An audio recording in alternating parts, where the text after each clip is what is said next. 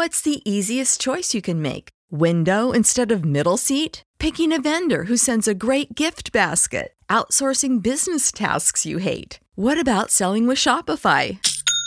Whether you're selling a little or a lot, Shopify helps you do your thing, however you cha-ching. Shopify is the global commerce platform that helps you sell at every stage of your business. From the launch your online shop stage to the first real life store stage, all the way to the did we just hit a million orders stage. Shopify's there to help you grow. Whether you're selling scented soap or offering outdoor outfits, Shopify helps you sell. Wherever and whatever you're selling, Shopify's got you covered. Sign up for a $1 per month trial period at shopify.com slash try. Go to shopify.com slash try now to grow your business, no matter what stage you're in. Shopify.com slash try.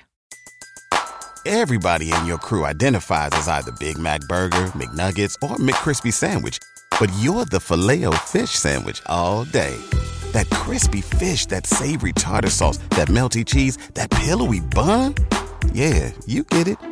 Every time. And if you love the Filet-O-Fish, right now you can catch two of the classics you love for just $6. Limited time only. Price and participation may vary. Cannot be combined with any other offer. Single item at regular price. Ba da ba ba ba. Previously on the Simply Human podcast. Well, I've got a story about a rock that uh, I thought the rock had moved, but it turns out it hadn't really moved. It's episode 45 of the Simply Human podcast with your hosts, Mark and Rick, two human beings being human. Our goal is to help you understand how humans are designed to eat, sleep, move, and enjoy, and how you can start living more like a human today. On today's show, it's podcaster, blogger, and lifestyle coach Kevin Geary of rebootedbody.com. Then it's another moderately funny edition of the Humans Being Human segment, and it's a Humans Being Human Open with Amanda and a story, uh, a little office humor about a uh, a crack whore mishap, and we'll wrap up. That's a Great tease.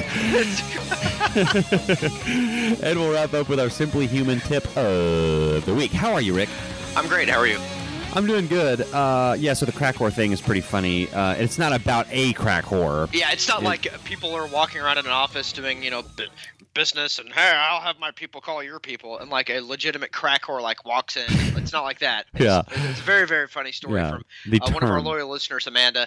Uh, you have to stick around to hear that for sure. Coming up on some future shows, I just got an email from the great John Welbourn uh, of uh, you know CrossFit football. He d- he does a lot of great stuff. He was in the NFL for a long time. Heavy hitter, so to speak, is going to be on the show. I interviewed Will Fleming. We did a thirty minute. Uh, interview just about the squat, uh, and then John Fragoso's coming up, uh, and, and so we've got a lot of cool stuff coming up. So so stay tuned for that.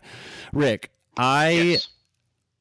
I, I don't know how to say this. I don't want to say uh, this. The word soulmate is usually like, you know, exclusively for like a, a, romantic thing. But I think you can have like a soulmate. There's not like a you know, it's like a, a, a friend who's just like you're you're like kindred spirits kind of Yes, deal. we we we uh, will use that term like at work jokingly. Like I've got a guy at work, uh, uh, and he and I see very much eye to eye. We hang out all the time. Uh, we do all our work together. So people like you know jokingly, oh, you guys are soulmates, Right. Like, uh, yeah, I, I know what that means. Okay, Yes. so in the non-romantic, you know, term, and I have found, I, I think, and I'll tell you the story, and you have to tell me. I think I found my soulmate. Well and then, I can't I can't disclose names. Uh, Okay. But he has the, his father has been on this show. He is a he is an almost two year old little boy, and we, the, the soulmate is an almost two year old boy. yes, and let me let me explain. So hmm. we're over. Listen, we're over at the his house. You know, he and his his dad and I have, are, are longtime friends. We go over there. The kids are playing. It's it's towards the end of the night. My girls actually were inside, like getting ready to leave, like picking up and stuff. Well, this little boy, you know, is ready. They, they were in like a little pool, a little splash pool. So he takes all his clothes off, as little boys will sometimes do, and he's just running around. Boys and grown men. Yes, right. So he's just running around naked. We're laughing, you know. We're just up there talking, you know, shooting the bull, as they say. And uh, so so little boy is uh, we'll call him uh, we'll call him Adam. His name is not Adam, but we'll just uh, so I can stop saying little boy, and I don't want to disclose his real name because I didn't really creepy when you Beca- over and over say little boy. Yeah, I know. because I didn't I didn't have anyone sign a waiver. So little Adam so little Adam is is walking around and being funny. And so the mom is is gonna, you know, she wanted to like have him do his trick for us. So she says, "Hey, little Adam, show Mr. Mark how you can potty outside." And so, you know, like cuz he cuz he goes out there much like his father does and just, you know, takes a leak off the back of the porch. As, you know, which is I do that all the time. Uh, yeah, so do I. Yeah. And so In we fact, sometimes I'll go out of my way to go to the bathroom to pee in the backyard when like a toilet would be much closer. Yeah. closer. I'm like, no, I don't even have to eat. Yeah, man." you just go. And so little Adam stands there and kind of looks up at mom. He's just about to turn two, so he's kind you know right there in that you, you know communication is kind of hard. You don't really know what they're retaining and what they're not retaining. So he's just standing up, totally naked, and starts to you know look like he's straining to to urinate. He gets that look on his face. And lo and behold, if he doesn't take a dump on the back porch, like right in front of all of us, it's just like, you know, because I mean, he was like, You want me to go potty? Okay, here we go. Like, he didn't like squat down or anything. He's just standing there, and all of a sudden, there's just like a turd like, in between his feet. At the risk of embarrassing him, I don't care because I know he doesn't listen. Yeah. But uh, my brother, were you there?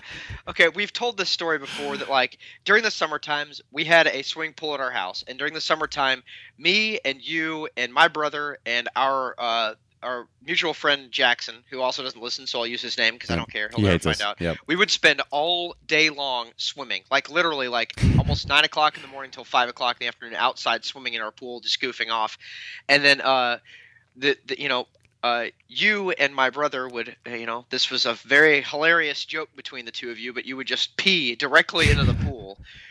Or we would we would gross, pee we would like- pee on ourselves like before we even got in. Yes, just all, and then jump on the in. diving board and pee on yourself. And it was you guys thought it was a very hilarious joke, but then were you there? You, when no, my you- no, remember that like- was a we. We did that, Rick. We all know. did that. Don't we that? Like when my brother stood out in the yard and he's like, "Well, gonna go to the bathroom before I jump in the pool," and ripped his swimsuit off and just took a dump in the yard like a dog. Were you there for that? I was, and I can remember his little skinny little like quivering body as he was like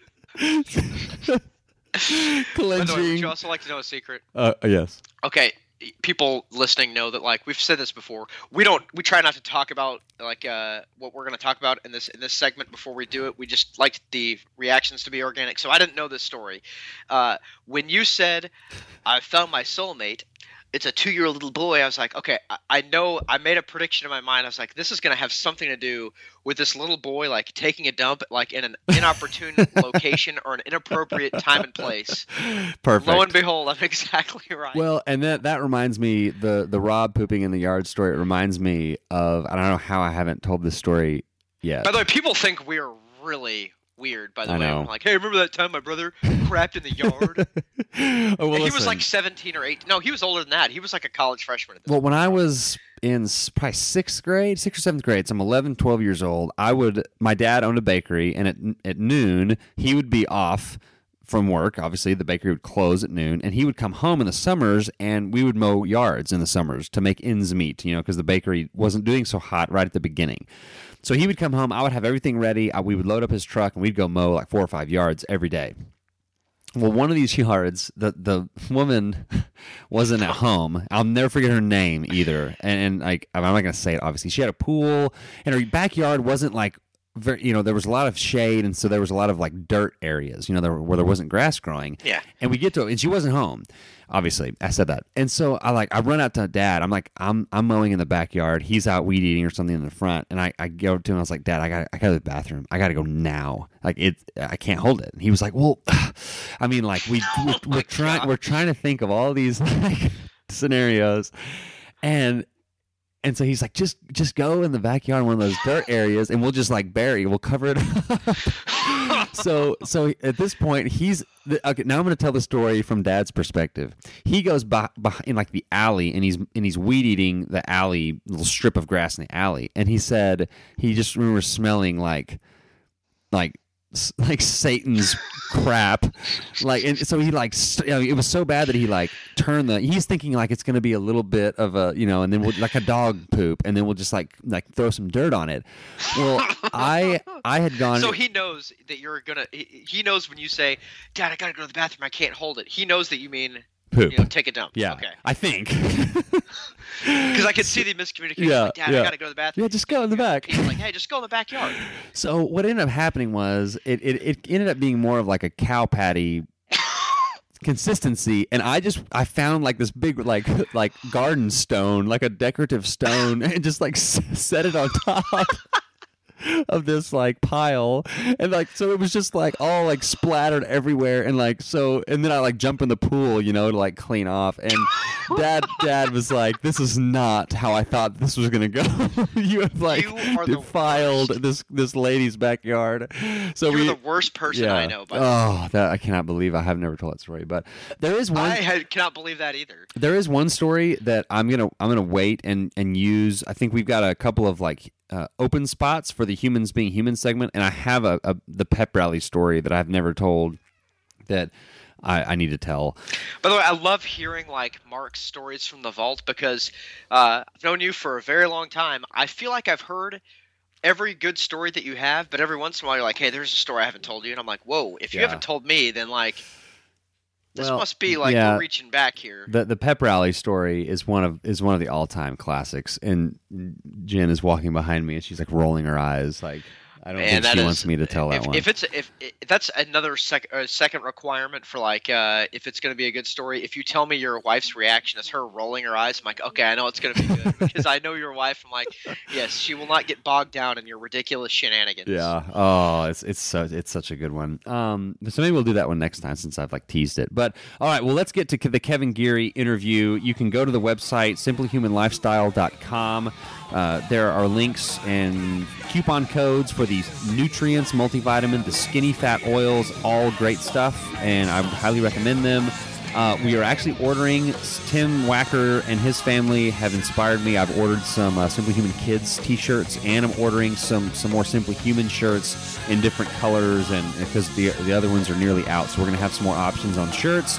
Um, the Simply Human Reset is just about ready to launch. Uh, if, if you or someone you know you need like a 21 day, basically what Have we discussed this yet on the show? Um, Have we discussed the, yeah, content? kind of. Uh, but it's it's basically I, I've already I, I've started like working with people on them, and, and it's it, there, there are a couple little things that I don't have yet uh, uh, that I'm working with Laura Cross from ourfullplate.com on some recipes and things like that. But as far as like the whole concept, if you want to know more about that, and it's basically a three week sort of path to the path. It's not like do this and you'll be healthy. Uh, it's just kind of a way to sort of reset your palate and your mental, um, sort of ha- how you think about foods, the psychology of everything, and basically starting from scratch on movement, on on diet, on sleep, on That's like the, it's like starting blocks. Yeah, yeah. And so if you're interested in that, um, sort of as a as a very very early client in that regard, uh, email me at uh, simplyhumanlifestyle at gmail.com. You can email Rick at simplyhumanrick at gmail.com. We're still taking humans being human open stories if you want to do that. Uh, so just like uh, the one later on in the show, Amanda just emailed us and we figured out a time and, and recorded with her. So uh, if you have a funny story that you think would, would fit into the poop your pants tone of the Simple Human podcast, Yes. by all means. We're exclusively receiving stories about people crapping their pants. All right, well, let's get to the the uh, interview with Kevin Geary, where we talked to Kevin about ancestral health, willpower, compulsive shoppers, symbolic substitution, modeling health for your kids, foods inside the rewards punishment paradigm, creating systemic change in our culture, and spending time with your kids. Here's Kevin. Joining us today on the Simply Human podcast, I was on his show uh, a few weeks ago, and you know we linked to it on all our stuff and sent it out on on Facebook and Twitter and all that good stuff. It is Kevin Geary of the Rebooted Body dot com uh, or just rebootedbody.com and uh, kevin thanks for being on the show. Thank you so much for having me. Great to be here all right, so and Rick is on the call too, and and just you know, kind of, kind of give us some some idea of sort of you know, I told my story on your show, so I would like for you to reciprocate and sort of tell your story and you know why it is you're doing what you're doing and how you got to where you are.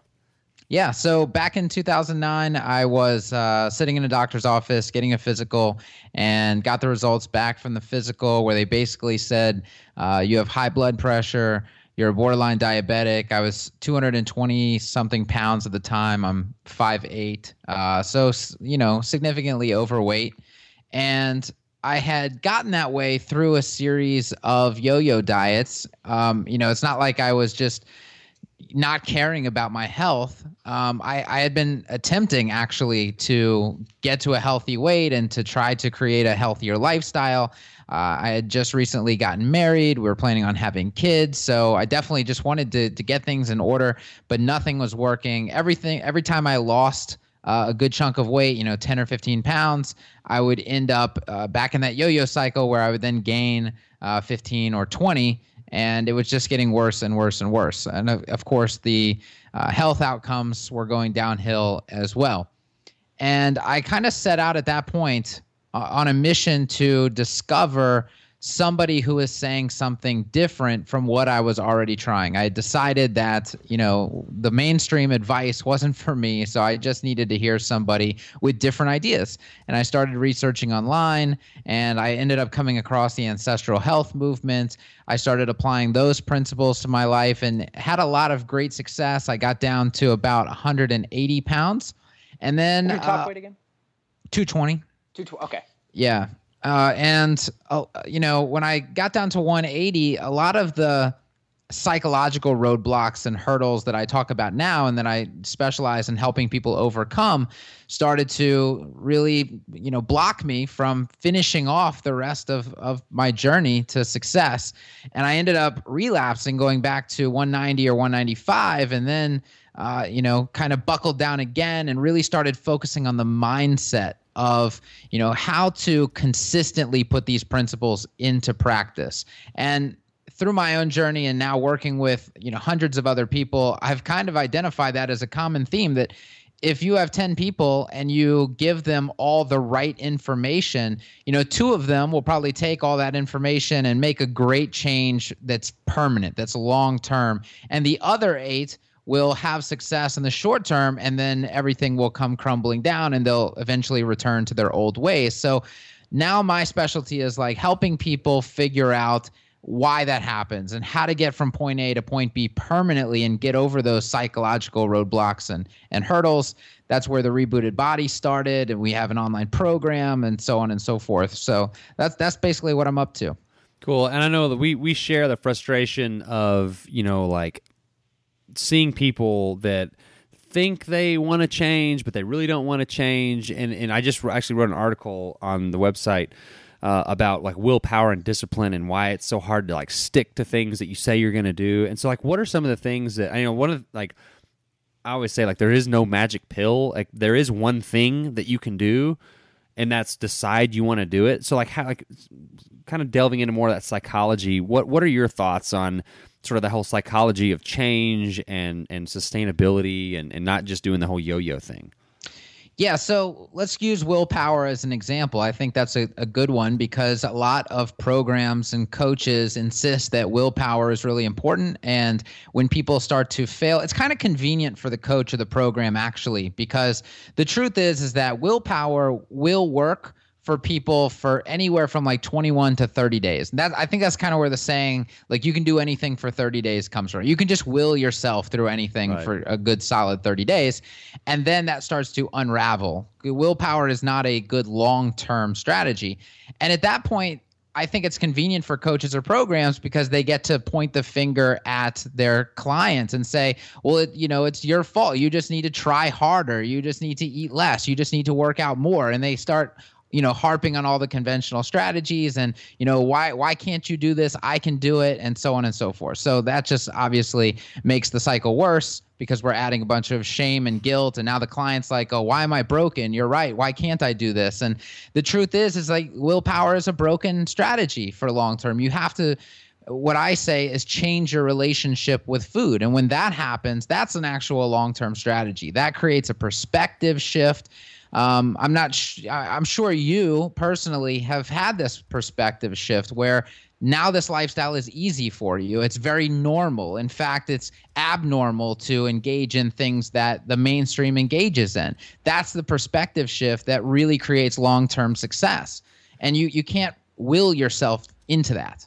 Right. And like the, Kevin, how do you how do you oh, encourage that perspective shift? Like it's you know you said you and I, I agree wholeheartedly with you and it's weird like you describe your journey and it's almost literally exactly the same as mine from the different you know specific weights to you know the time frames and all this. It's really really eerie. We're very very similar. How do you encourage people to to to change what they think about food?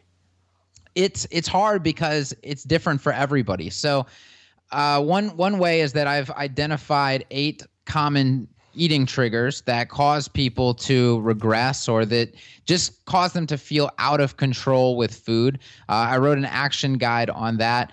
Then, of course, there's things like gut health that can be a problem. There's things like sleep patterns that can be a problem. So, what I do, and the reason I have a program is because it's not, there isn't a one size fits all answer. I have to look at people's personal situation and help them sort it out and kind of help them untangle the mess. Uh, it would be really nice if people could just read the information, apply it to their life, and get success. But like I said, that's probably two out of 10 people that can do that. The other eight really need uh, more personalized approaches and, and answers. Yeah, the interesting thing to me, like about the whole willpower and the psychology of it, is that when you when you put a human or you take a human in his or her natural habitat, there there is no they don't need willpower.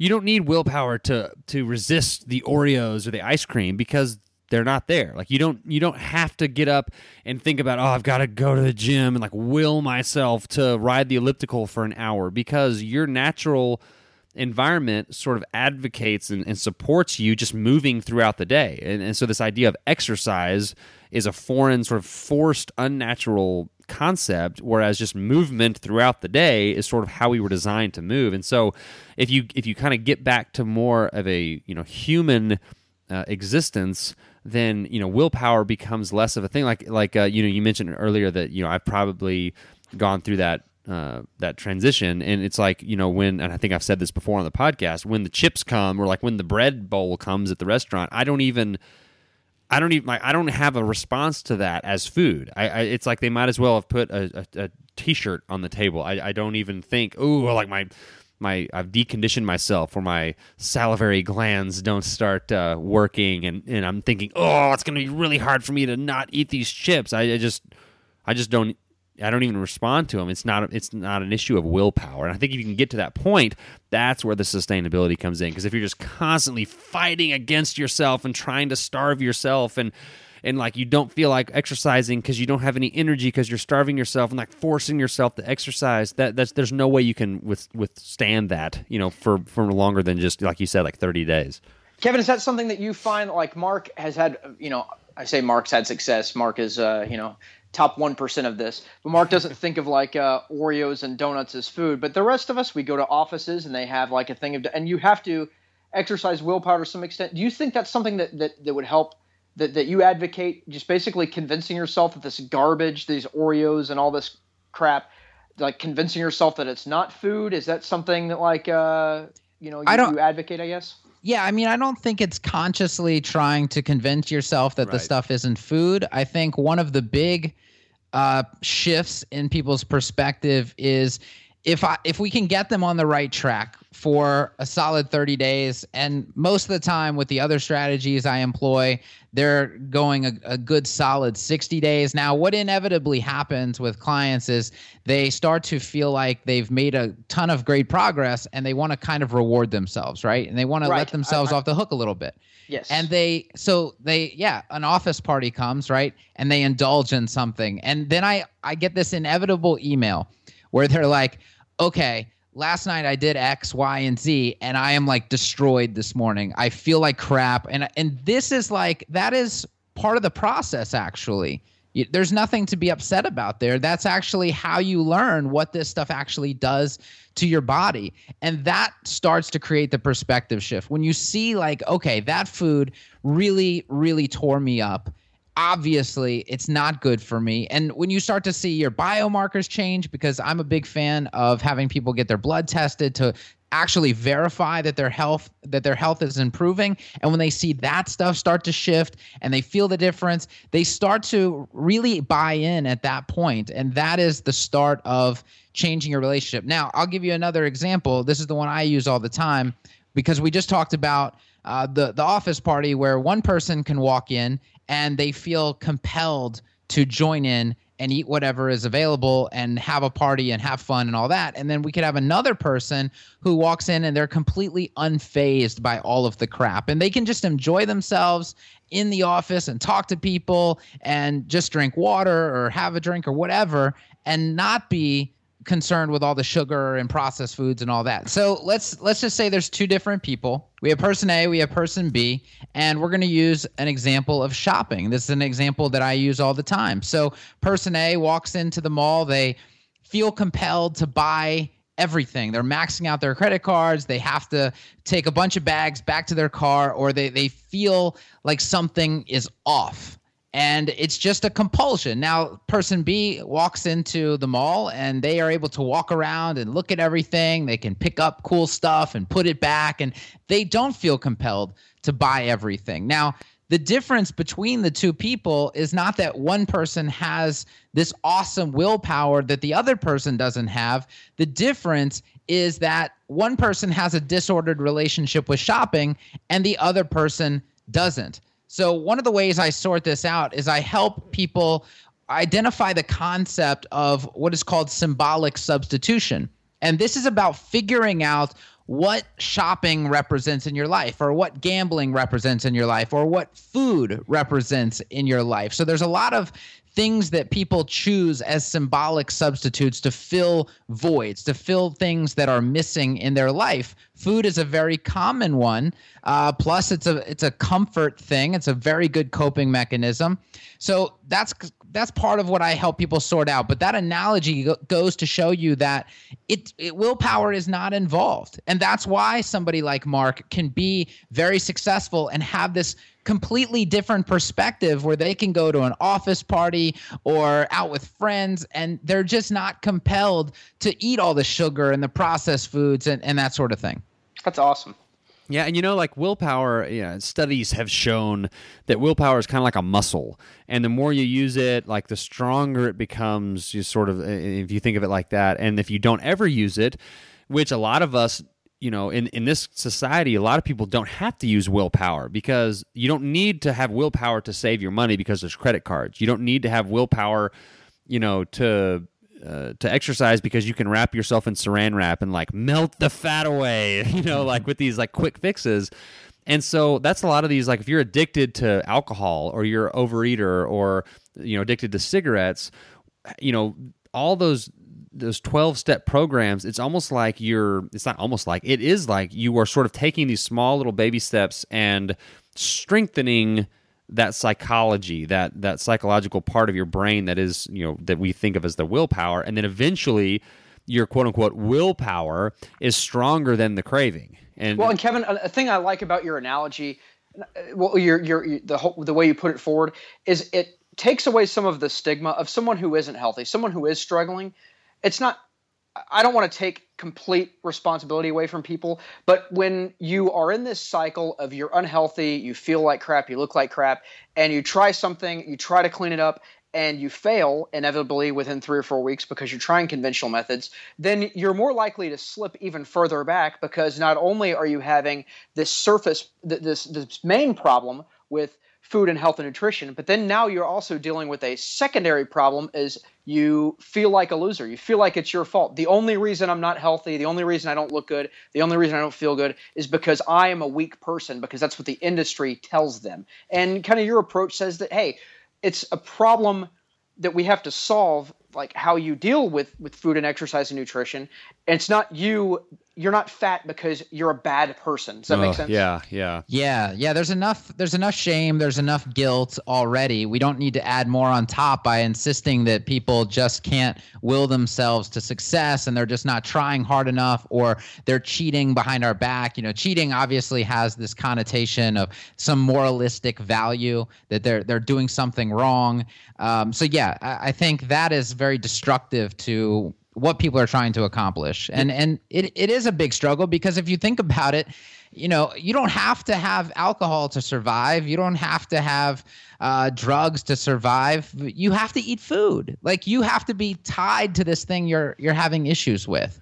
Um, so that complicates the problem. Yeah, I love the the question that Gary Taubes poses in why we get fat and what to do about it, and good calories, bad calories, and is it, you know, are people fat and lazy, you know, because they just don't have any willpower because they're bad people, or or like are are are are you- are you lazy and overeat? That's what it is. Are you are you lazy and eat too much because you're fat, or are you fat because you're lazy and eat too much? Kind of switching that that around. It's like all these years we've just been told that oh, if you're if you're overweight, that means you know you just don't have you know you're just a loser. And like the last thing, someone who's like in a weakened psychological state is to like that feeling like it's like when you go outside and you catch your dog like eating his own crap, and you're like, hey Rudy, what do you you know? And they're like, oh sorry. Their ears go down. Like that's kind of what I you know that's the last thing these people need. Well, and, and I can tell you, and I'm sure Kevin, because our paths are, are really, really eerily similar, I can tell you that I have experienced frustration in the past before because I, you know, uh, I'm so intense about a change and, and really working really, really hard. I would estimate that I've worked maybe twice as hard as someone who uh, was thin and healthy and all this stuff, and so that that weighs on you uh, very, very heavily when you're like, hey, I'm putting in all of the work. Why am I not seeing any long-term results? And so that's why you know I think that's such a, a great attitude to have is is just not necessarily shaming the person for being a weak or will you know a weak-minded person as much as it is hey we just we have to fix this one problem and then we fix the problem about you know how you're connected to food then we can we can go from there. Yeah, yeah, and that's one reason why these mainstream programs of calories in, calories out, willpower your way to the finish line, all of those, they're so destructive because once somebody has failed a certain amount of times, they start to develop this toxic belief that they are the ones who are broken, that there's no hope for them. And then when you develop a toxic belief like that, it actually influences your behavior. So you start behaving like a broken person. You start behaving like somebody who who there is no hope for. And that leads to a, an even darker place. And it makes it even more unlikely that you're going to accept help. So if somebody comes along that is telling the truth and can really help you, you don't want to listen to them because you've you're programmed now to not believe it. You've heard enough bullshit and you've tried uh, enough times and you've failed enough times that you have just accepted that this is how you are and this is how you're always going to be and nobody can fix that. Right. You know, and this sort of leads into I know like before uh, we started recording, I was like, I want to focus on kids, and you know, like the conversation has has not gotten there yet, which is totally okay. But it's like you talked about being programmed, and we we find people that are in a psychologically weakened state. Well, that had to start somewhere, and I think Yeah. that's a good segue into. I know there was a video going around Facebook. I'm actually uh, writing a, a commentary on it for uh, the Everyday Paleo website but it's like it's like this 32 year old kid who's coming in for like a, a, you know, a bypass surgery or he's had a heart attack and he's 32 and like from his perspective it goes back in time like from you know like the cameras like in like looking through his eyes like how he got to where he got. And so leading into the question like what are some things that we can do? What what systemic changes need to happen in the in our kids lives to keep them from becoming these adults that we're discussing Yeah, so a lot of, uh, like I was saying about symbolic substitution, uh, filling voids. Well, there are voids for a lot of things. If you look at like Maslow's hierarchy of needs, that that would be a good place to start. If you have a child who's raised where they get all of their needs met, and I'm not talking about like clothing and shelter and food, like those are obvious things, uh, but the need for love, unconditional love. If if a child feels conditionally loved, Well, it creates conditions where they are seeking uh, either approval or you know whatever what other condition the parent determines is necessary to get the love. Um, you know, food can easily fill voids in that area. So anytime needs aren't being met and it's creating a void, that is a void that later on food becomes a very nice thing to use to fill. I mean, food triggers uh, re- the reward center of our brain. It's very comfortable. It's something that we can have a lot of control over. So people who tend to lack control in their life turn to food because it's the one thing where we get to like determine the the who what when where and why about like nobody can control food but us and that gives us 100% control which is something that we don't often have especially as children so children who extremely lack autonomy where their parents are just telling them what to do when to do it. They're overscheduled all the time. I can easily see why they would turn to food as comfort. Like that's the only thing they get to make decisions about uh, and that's something that they can fight for with their parents. And you know so we have to look at a whole bunch of different paradigms. It's not just one thing but not getting our needs met our core needs as a as a human being is a great place to start i think Yeah, I think that is a great point. And like in, in my Paleo FX talk, like my my main point was raising human kids, and it's like you know it can get very complicated raising kids. It's like okay, is this bad or microwave popcorn, you know PFAs and the liners and like all this stuff. There's all this things that you can be worried about. Should I put fertilizer in my yard and all this stuff? Like trying to protect your kids. Like the bottom, like the main point to kind of like sort of simplify it, like simply human, is that, like your kid could be eating, sleeping, moving, and like not stressed at all. But if they're not loved, and like you said, if they're if they're conditionally loved, then that uh, that kid is worse off, in my opinion, than the kid who doesn't necessarily eat a human diet, that doesn't have great movement patterns, that has a, a, a erratic sleep pattern, and is kind of overstressed, but knows that he is con- unconditionally loved. I think I think that has to be the foundation to raise a healthy human. Well, and I'll say this too, Kevin. Uh, some of us as adults are having to deal with these, uh, you know, I don't want to say like how we were raised. Like that makes it sound like I was raised by wolves and my parents are terrible. I love my parents; they were great. But I'm dealing with food issues now, into my mid 30s. I owe it to my children because I can't teach them the correct way. The, you know, anything, uh, you know, correct relationships with food if I don't heal myself first. And so you know, at this point, when you have kids, you're in your mid 30s. You st- you know, you become second priority to your children if, if you if you have kids for the most part. And so at this point, yeah, I want to be healthy, I want to look good, and all this stuff. But it's almost more important for me that like, hey, I've got to fix this any issues that I have because I have two little kids that I have to teach the right way, and I can't teach them if I have these broken relationships with nutrition. Yeah, absolutely. You you you definitely have to start with the modeling piece because you know a lot of parents have this idea. Well, I'll tell my kids what's best, and I'll teach them what's best. And if you're not actually doing what's best in front of their eyes, then it doesn't matter what you tell them. It doesn't matter what you teach them. All they're going to do is repeat what they see. So what you do as an adult, what you do as a parent and a leader, that's what kids are actually going to learn. So you're you're onto something there when you say that you have to fix yourself and model the behavior for them. That is the number one way that they are going to pick up on healthy habits and healthy behaviors. The other thing I would say we need to stop doing is we need to stop with the. So we talked about conditional love. Um, this may seem extreme to a lot of people, but that's fine. Uh, the rewards and punishment paradigm that we're in, whether we're punishing kids for things or we're, we are rewarding them for things, that is a form of conditional love. And it gets even worse if you're using food inside that paradigm. If you're using food to punish, maybe you're withholding food or you're you're making them eat certain things uh, or you are rewarding with food that is another huge trigger for issues later in life Yeah, my, my wife and I just had this conversation actually last night about like, and part part of it, it was sort of uh, the you know spurred on from that that video that I talked about earlier. It's like, you know, and and and real quick, something that Rick said about you know like you love your parents and you know you're not like blaming them or anything. And if any baby boomers are listening or like you know parents that feel like, well, like that was just we grew up in an epoch that that like giving a you know drinking coke after a soccer game was that's just what you did like there was no we didn't know any better almost. So like kind of like give the give the parents our parents like a pass. Like they weren't like tr- like intentionally trying to give us these issues later in life. And so we just i think we know a little bit more about the long-term effect of some of these foods. And so like but we got we got into the habit of okay like my girls go to gymnastics and after gymnastics they get a little dum dum sucker. And is that little dum dum sucker gonna kill them? No it's not.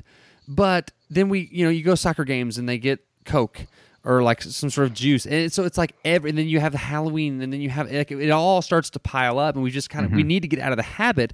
Like I told my wife last night, like we we lasted and survived as a species for the majority of our time on Earth without little you know gum treats and little things and m&ms if you go potty. You know like why why is that becoming like like i think you're so right about like food in the now i'm not saying i've never done that you know like it happens. I just think we need to maybe sort of change some of that uh, in our culture to sort of help you know with with the future of our kids health. Well i definitely agree mark with what you guys two are, are both saying about this because there's a there's a tendency for people to be like, oh, that's how I was raised, and I, I turned out fine. Well, let's look at our generation right yeah, now. Yeah, this something's is the wrong. Americans have ever been. Everybody is a, a tremendous amount of percentages are obese, have type two diabetes, have all these metabolic syndromes, and that's proof positive that maybe maybe you are healthy and look good, but general, generationally we are not. This is the sickest Americans have ever been, and so that's the proof.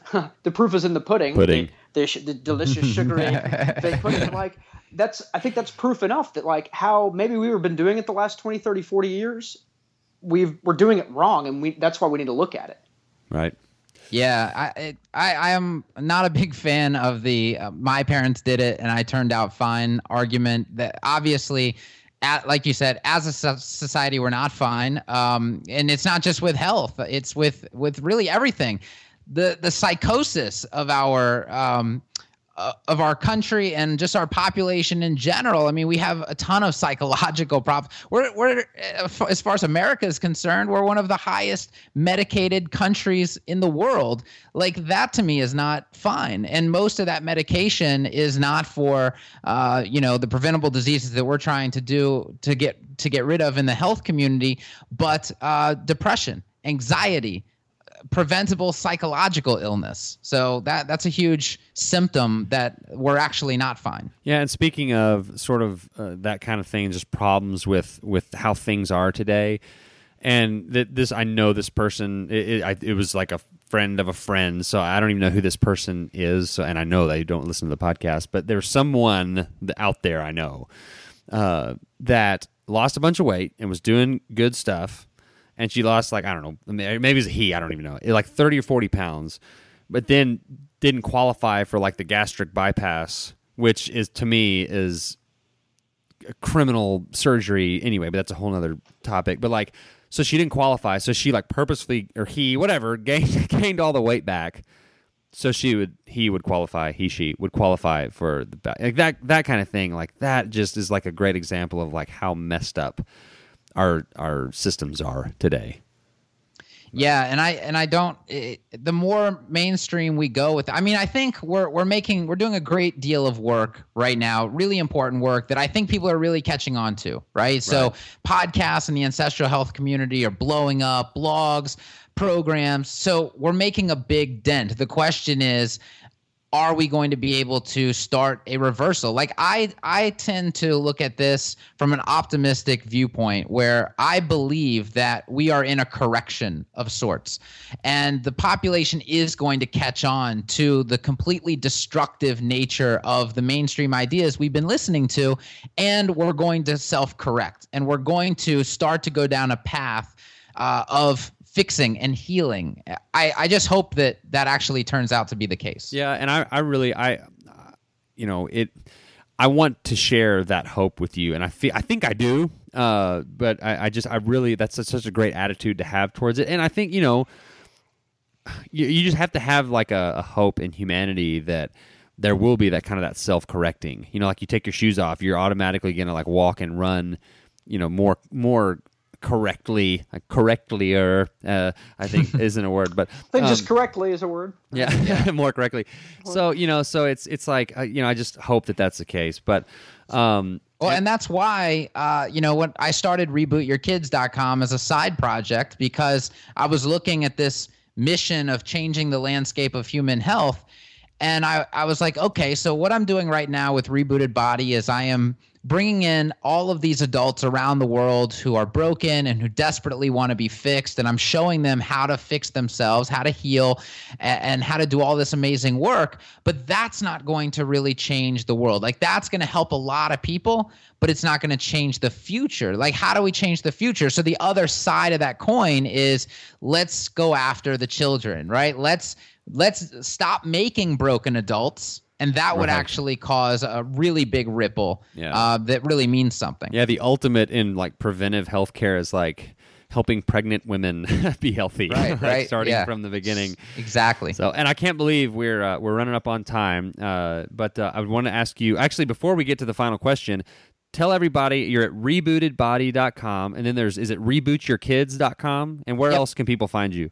Um, if they go on Facebook, I'm on there, Rebooted Body, and Twitter at the Rebooted Body, and I'm working really hard right now on establishing my YouTube channel. So if they go to YouTube.com/slash Rebooted Body, I'll they'll find me there too. Okay, cool.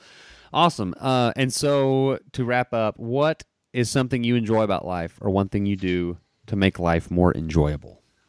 Uh, yeah. So my f- favorite, absolute favorite thing about life is just uh, grabbing my daughter, going out, and just spending the day with her, where I'm like tuning everything else out in my life and just spending time with her. She's two years old right now, and it's just amazing watching a two-year-old navigate the world and you know the amount of information that they're absorbing and just like being with her and shutting everything else out is uh, the the best part about life right now for me. Awesome. Yeah, I can tell you like having kids is is an adventure and it is one that I'm definitely glad that I am I am in. Uh, so Rick, any uh, any any final thoughts or anything? this is a very this is one of my I say this all the time. One of my favorite interviews because it's it's it's you've your journey is a lot similar to mine and and I think you I look at you and I look at you at where I want to be a few paces down the line so to speak and so that's it's really insightful to to hear what you have to say. Uh, I encourage everyone to go and check it, check uh, check Kevin's stuff out on his website and on Facebook and Twitter and YouTube and all that stuff and and uh, we want to have you back sometime if that's cool. Yeah, would love to. All right, Kevin, we really appreciate it. This we had a little technical uh, difficulty in the middle of this, and so we actually went a lot longer with Kevin than we had told him. So, Kevin, very gracious with your time, and thank you very much for being on the show. Thank you. You're listening to the Simply Human podcast. Thank you, Kevin. We will link to all his sh- uh, stuff. Not. I was gonna say show notes. I messed up stuff and show notes. I was not gonna say link to. All link to all his, his stuff in the show notes, and I will remember. Hold on, I'm gonna make a note right now. I'm gonna make a note right now. Hang on, to bleep out that word in the middle part. Okay, very good. All right, so thanks, Kevin. We'll link to all his stuff in the show notes, which is rebootedbody.com, and he's got the the kids uh, deal as well. It's all great stuff. Check it out. Amanda emailed Rick uh, a, a hilarious story about uh, a miscommunication involving the term crack whore. Uh, Rick forwarded the, the story to me. We contacted Amanda and recorded with her just a, a little while ago. So here is the story of the troller and the crack whore. Joining us today on the Humans Being Human Open Edition, we got a, an email. Actually, Rick got an email. Congratulations, yes, I Rick. got an email for the first time ever. I'm the guy that's getting the email. So, So, uh, uh, looks like you're moving out of the big chair. Yeah, so Rick is about to be the the primary host of the Simply Human podcast. Amanda is on the show. Welcome, Amanda. Thank you. Uh, can I say loyal listener, or did you just listen to like one and then you were like, eh, this isn't this isn't very good? this show sucks, but I have a funny story for him. yeah. no, I have I have listened to uh, to many, and when I listened to the story about the guy getting fired for pooping his pants, Which was absolutely for brilliant. whatever reason, that I was like, oh my god, I have the crack horse story. I must tell it. Yeah, so you emailed Rick, and Rick forwarded it to me, and I was like, okay, we got to get Amanda and the crack whore story on the show. So, you know, it- and and just so you know, from way back in the day, Mark and I go back 20 plus years. Uh, Norm Macdonald was. Uh, we were very obsessed with him hosting Weekend Update on Saturday Night Live, and he was a very big proponent of the crack whore joke. So that's why this strikes a nerve with me and Mark. It, it hits us at our deepest core. or so, or so the Germans would have us believe. Yes. That's a Norm Macdonald thing. Okay. Well, that that feels like a lot of pressure, but I will do what I can. Yeah. All right. All right. So this this takes place. That you know the fact that the pooping in pants and getting fired happened in an office. Does this take us to an office setting? It does take us to an office. Um, the most hilarious, ridiculous, frustrating work environment I have ever experienced. Are you talking about offices in general or this particular office? Uh, this particular, Okay. it was far and above anything else that I have experienced. okay. At, at a little place that starts with Wells and ends with Fargo. Can I say that? You you can. No, I don't think anybody will know what that is. You you said it in a way that was very you know secretive. Okay. Um, so I had uh, started at this place, and I had a friend of mine that I had worked with previously who taught me things like don't try to jump over the bar, pull it down so you can step over it. Right. That's my So- motto. I have that tattooed Right. on my arm right there. Uh, little little tidbits that really help you throughout your career. Right. but he was without employment and was a great fit for a position. So I recommended him to my boss at the time, and so got him an interview. And guy said, you know, my boss is like, I think he'd be a really good fit. You know, are you sure about you know him as a person? And we all good there. And like, oh yes, of course, because I adore this guy, which is going to tell you something about my character, I'm sure, as we get through the story. So you so you Love you like you vouched for this guy? Is that what you're saying? Like I did, Okay. yes. I, I basically he had a job there because I was willing to vouch for him okay. a couple of different times. So he gets in here, and to kind of set up the story a little bit, um, he is a self-described troller. He's now married, so he isn't any longer. Oh wow. Okay. But so you know, he in previous jobs I've seen him do it. He did it to me when I started working with him originally. I was 24. He's like 15 years older than I am, and he describes it as you know he puts the um, the hook out there and he just see what's what he reels in. Right. Okay. That's how he describes it. Okay. So all of this went bad because of the trolling. Everything would have been fine if he wasn't trolling. Okay. But anyway, he was he was hiring for several different positions all at the same time. So he was spending a lot of his day doing what nobody likes to do, going through resumes, sending people flush letters, trying to schedule interviews. It's just a horrible process. No manager likes to do that. So in his witty sort of way, he had come up with his flush letter template. And he had put, you know, little funny things in there for the name of the position and you know, Now, expl- so explain that- what that kind of letter is for those of us who've never worked in an actual office. Oh, okay. So it says something like, um, "Thank you for applying for the position of X. Uh, your skills don't match what we're looking for, but thank you for your application, and we'll keep it on file for however long." So it's basically So like a a- letting, uh, letting someone down easy kind of form letter that they send out, just like a okay, this guy sucks, we're not going to hire him. Let's give him this letter, and so it won't call us anymore. Right. Yeah. So he knows what his status is, and we don't have to deal with him. That's exactly what it is. Good job, so, Rick. very nice, Rick. I do what I Um, can. That's why I sent the email to him, Mark. Right. yeah, he, he seems much more bright than me. All right, so he's going through the process of he's got this stack of resumes, people he's not even going to interview, and he's emailing out this letter. And at some point during the day, he has realized that he has sent out um, an email that says, Thank you for applying for the position of crack whore. so he realizes he's done this, and although he's, you know, doing an oh shit, I've got to try to get this back, he also thinks it's pretty funny because he's got the maturity of a five year old. So, okay, this who else would put, this guy sounds Thank you like for the applying the office, position of crack whore?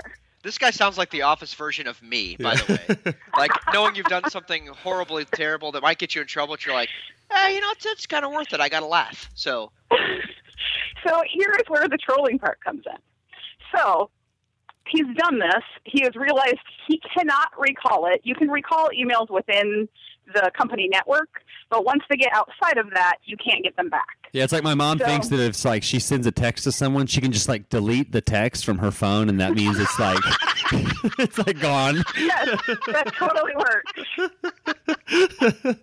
like, whoo, that was a close one. okay, so anyway, so he has been trolling this particular woman that sits on the same floor as us, but she was not part of our department. Well, evidently their conversations hadn't been meaningful enough that he knows what she does, but oh great. you know thinks thinks this story is going to be impressive. So goes over to this woman and says, "Oh my God, you're never going to guess what I just did." And so recounts the story of thank you for applying for the position of crack whore, but your skills do not really match what we are looking for, blah, blah, blah. So he tells the story. This chick goes white. And she's like, I have to report this. I'm part of HR. oh no. So I don't even hear this story. He comes over to tell me the story, and I'm like, oh my God, you are such a. d- I can't, but I don't realize that he's been turned in by HR. So he finishes the story with, "Oh, and by the way, that chick over there that I've been talking to, she's part of HR." I just she turns me in. self-disclosed. I basically just fired myself. oh, that is so awesome. Oh man. Yeah. So he knows that he's been reported to HR. He doesn't know exactly what's going to happen, um, but he's basically sitting in his cube waiting for the shit to come down. He's like not doing not, yeah, not doing any work, just like sitting there like doodling, just like waiting for the box. Have all his stuff packed up in a, in a box, like ready to just. All right, guys, I'll see you later. Like drop his key card off, out the door. Yeah, I mean, at that point, I was like, "You're fired." I mean, that, I don't know how you're going to get around that, but it's his life. That of course he wouldn't be fired. But anyway, so we had an executive vice president at the time that we called the spokesmodel. Do you remember Star Search and the spokesmodels? They didn't do anything but stand there and look pretty. Right. Yes. That that was him. Oh. So we didn't we didn't interact with him very much and anytime you did have a meeting with him or talk to him, he basically like had a phrase that was like the corporate f- phrase of the week or whatever and he'd use it. So like you'd tell him about a project and yeah, yeah, let's pilot it. Let's pilot it. Like do you know oh what that wow. means? Okay. Let's Do you know syner- what like those- Those like co- corporate like buzzwords that mean nothing, like Synergy. synergistic and Yeah, uh, yeah. you know. Exactly. yes. Yeah, so annoying. So anyway, spokesmodel's name comes up on his phone because if it's within the company, you can see his phone. So he's like, "Well, I might as well get it over with." Answers the phone, and hello, this is John. Crack whore, crack whore. That's what we hear. So wait, is he mad or like like like laughing? No, he was mad. Okay, good. So what's but what's even better is that once they did all of the tracking to figure out who this guy was and whatever, the spokesmodel, executive vice president, knows this guy because their wives play tennis together, Oh. and he's on vacation for the next week. So for a week there, he has no idea. Like, am I going to get fired? Is this guy going to be pissed and try to sue the company? So, because he's on vacation, not checking his emails, nobody can get a hold of him. The guy that he sent the crack whore letter to. Okay. So, yeah. So even better. Um, and then, in as only he could, of course, my boss, who's pretty cool and laughed about the whole thing, um, did have to, you know, have a discussion with him about it and whatever. And as they're sitting there, he literally says, "In my defense, I did not call him a crack whore.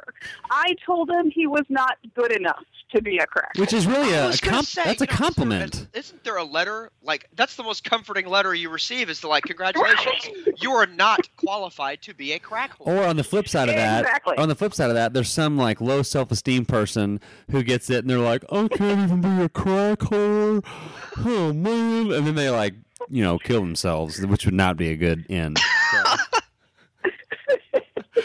oh, that's So at the end of the day, he managed to keep his job somehow. Wow. Yes. And to go on for more stories. So thank God. Yeah. You know, he kept his job so there are more stories about him. But Right. Which we will have to have you back on and share, uh, you know, in the future. I, yeah.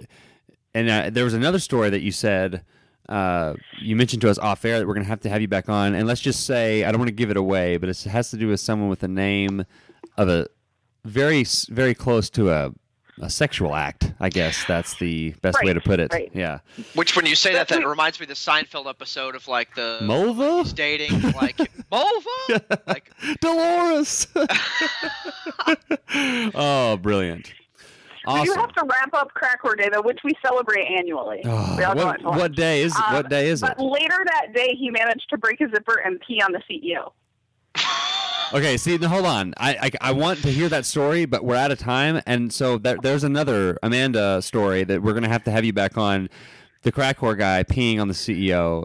Uh, oh, I, I this we- makes me think that I'm really missing out on something by not working like in the corporate like America, like working in a cubicle kind of thing. It sounds like every day is like the office. yeah, like the, you got the Uh, guy. Well, there it was. It really was. I mean, every day I was like, "Are you taping this?" I still expect it to be a show at some point. Awesome. Well, hey, Amanda, uh, hang out, hang on the line for a second, but we're going to wrap up this segment, and uh, really appreciate you being on, and we're going to have you back on in the future. All right, thanks, guys. Thank you, Amanda. And like we said, we're going to have her back on. She has o- off the air. She was telling us some of the other stories that she's got from that office job, and it, I mean, we could do like a month of just Amanda and her office stories. Um, After so- talking to her, I really do think that like I've missed out on like the most hilarious work setting ever, which is just the cubicle like uh you know office space yeah, type just of uh, ridiculous environment. environment. Yeah. All right, so it is now time for the Simply Human tip of the week. It's something you can start doing right now to become a more healthy human. And and you and I were just talking. Uh, so the tip of the week i- is, I guess we'll sort of uh, come boil it down at the end of, of this discussion, but it's really basically like you don't have to become like an NFL lineman like today if like that's your goal you know like you, you th- th- there's a process there and you, you and you can take small changes and and and to not like be afraid of change. Sort of flesh that out a little bit like what you're talking about. Well, like you know, when you when you understand that you're living like a I don't want to say like you're living an unhealthy life, but you understand you have changes to make, then change for the better can sometimes be a bit intimidating because you think that like, all right, well, today I'm having, you know, hot dogs and, you know, pizza for breakfast and all this and that and I haven't worked out in 6 months. Well, starting tomorrow I'm to, you know, run 50 miles and do bench press all day and eat nothing but vegetables. It can be it can feel intimidating that you have this gigantic, you know, mountain to climb to get towards healthfulness. And to me, it really is about making kind of small uh sustainable incremental changes. You know, Mark, if if, if you know, you know me pretty well, and if you look at my life uh, four years ago, really, I look at like when I turned thirty. That was when I really started to make a commitment to to to get healthier. If you look at my life now as opposed to then, it's night and day. But man, that's a process that's been four years in the making, and it's still continuing to evolve. I'm still continuing to change, and uh, you know, you just you have to take it kind of step by step and kind of slowly because if you do it that way then you're more likely those changes are more likely to stick. But also if you if you try to change and overhaul every single thing in in like a week or a day or a month or something like that you shock your system so much that you almost can't keep those changes up. So instead of you know if you know you have you know areas that you want to improve on nutrition movement sleep stuff like that let's try to work on them like you know bit by bit and inch by inch. And before you know it you'll look back on the journey and be like man it's night and day but if you make small incremental changes then uh, that's something that, that that's easier to easier to digest, I guess. Is what I'm right saying. yeah and it's like you know if you're going to train for an ironman or something like i have a friend who just signed up for uh for the houston ironman it's like you know you, it, trying to figure out looking at it on day one and trying to figure out okay what is my training going to look like? What's my nutrition going to look like? What how am i going to fit this in my schedule? Like it's overwhelming. It's too much. Yes. and so it's just just do what you can today and then you your your mind will slowly start to kind of wrap around this bigger picture as you sort of adapt to it. And that that's really kind of why i did the i know we mentioned the 21 day reset earlier um, and that's that's really why i kind of wanted to develop something like that is to help people you know not do this this like 30 day challenge where like you do this for 30 days and then that's all you do and you have to do that like throughout the year like six times a year. Well that's that's really not like my, my reset is sort of designed like if you have to do it more than once like that you're doing it wrong. Like it's it's a it's a very short three week to me is short in the grand scheme of things short path to kind of get you to the more sustainable path and, well, it provides guidance too, and I and I can speak for for most normal people out there. If you're not a nutrition expert, you're not an exercise expert, you're not an expert in sleep and all this stuff.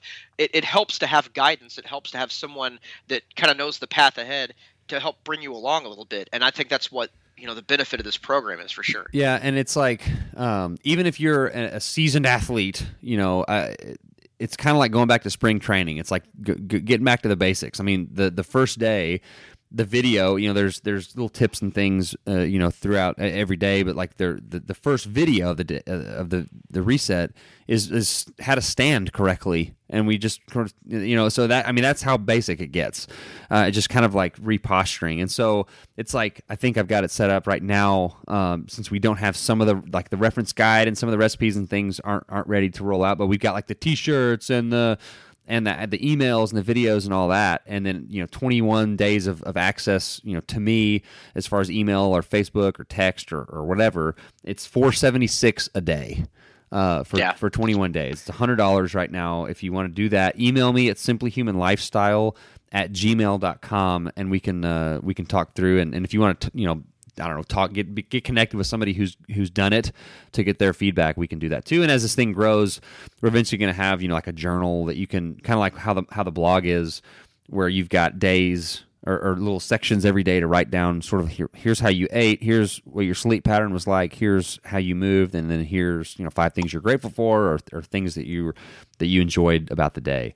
Um, so anyway, so if you're interested in that, email me. Uh, so the tip of the week is really just is is don't be scared of change.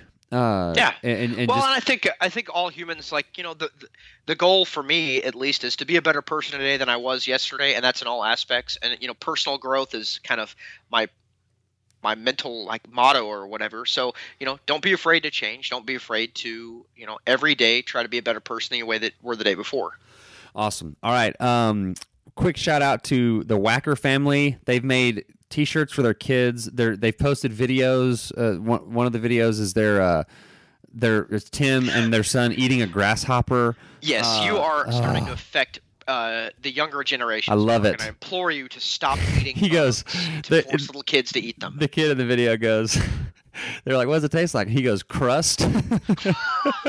oh, that's great. So go to the Facebook page and check out that video. Um, and you can get the Facebook page by just going to simplyhumanlifestyle.com. The links to everything are there to the podcast, to the YouTube channel, Simply Human Kids page, Simply Human Moms page. I'm still writing for everydaypaleo.com.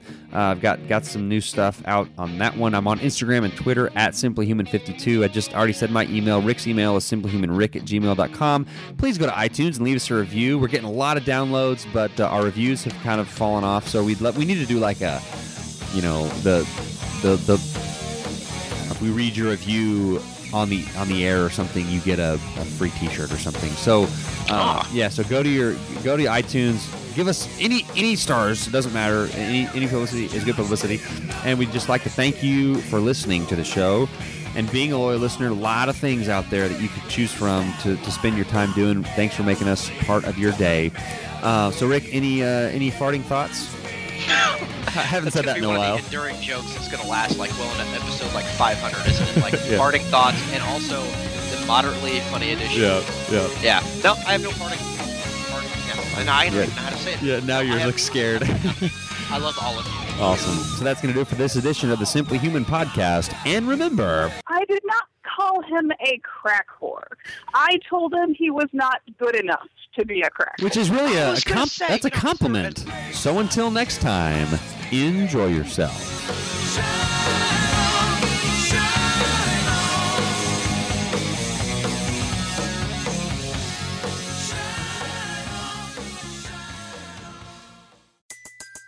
Everybody in your crew identifies as either Big Mac Burger, McNuggets, or McCrispy Sandwich. But you're the Filet-O-Fish Sandwich all day. That crispy fish, that savory tartar sauce, that melty cheese, that pillowy bun. Yeah, you get it. Every time. And if you love the filet of fish, right now you can catch two of the classics you love for just $6. Limited time only. Price and participation may vary. Cannot be combined with any other offer. Single item at regular price. Ba-da-ba-ba-ba.